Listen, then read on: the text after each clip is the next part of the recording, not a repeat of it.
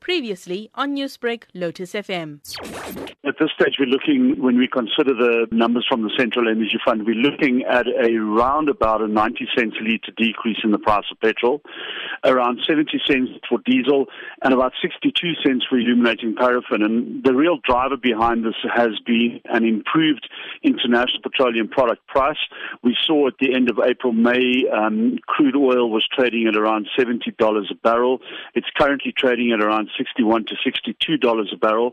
And so that decrease in that price is really one of the main drivers for why we are expecting to see a decrease going into July.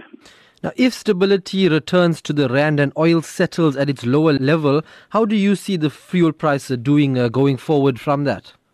Yeah, I mean, if the rand does maintain where it is at the moment, or if it strengthens, then certainly the outlook could be even more positive than 90 cents.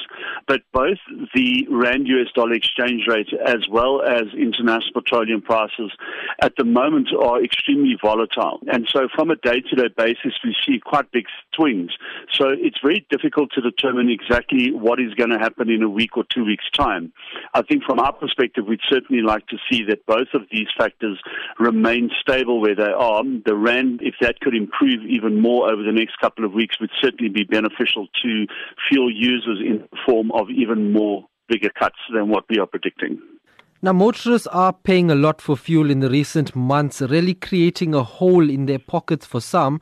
What are some tips you can give drivers to make the most of their fuel? I think the most important thing is to be aware of the fuel price, to budget for it properly, to make sure that you leave enough room in your budget for possible increases. Then, obviously, to drive the car as economically as possible. So, in other words, keep your foot off the accelerator and the brake. There are other things like carpooling that you can consider, the use of public transport if it's available to you. So there are a number of things you can do.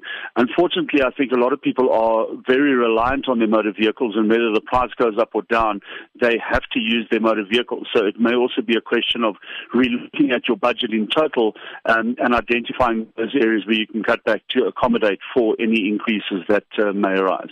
Newsbreak, Lotus FM, powered by SABC News.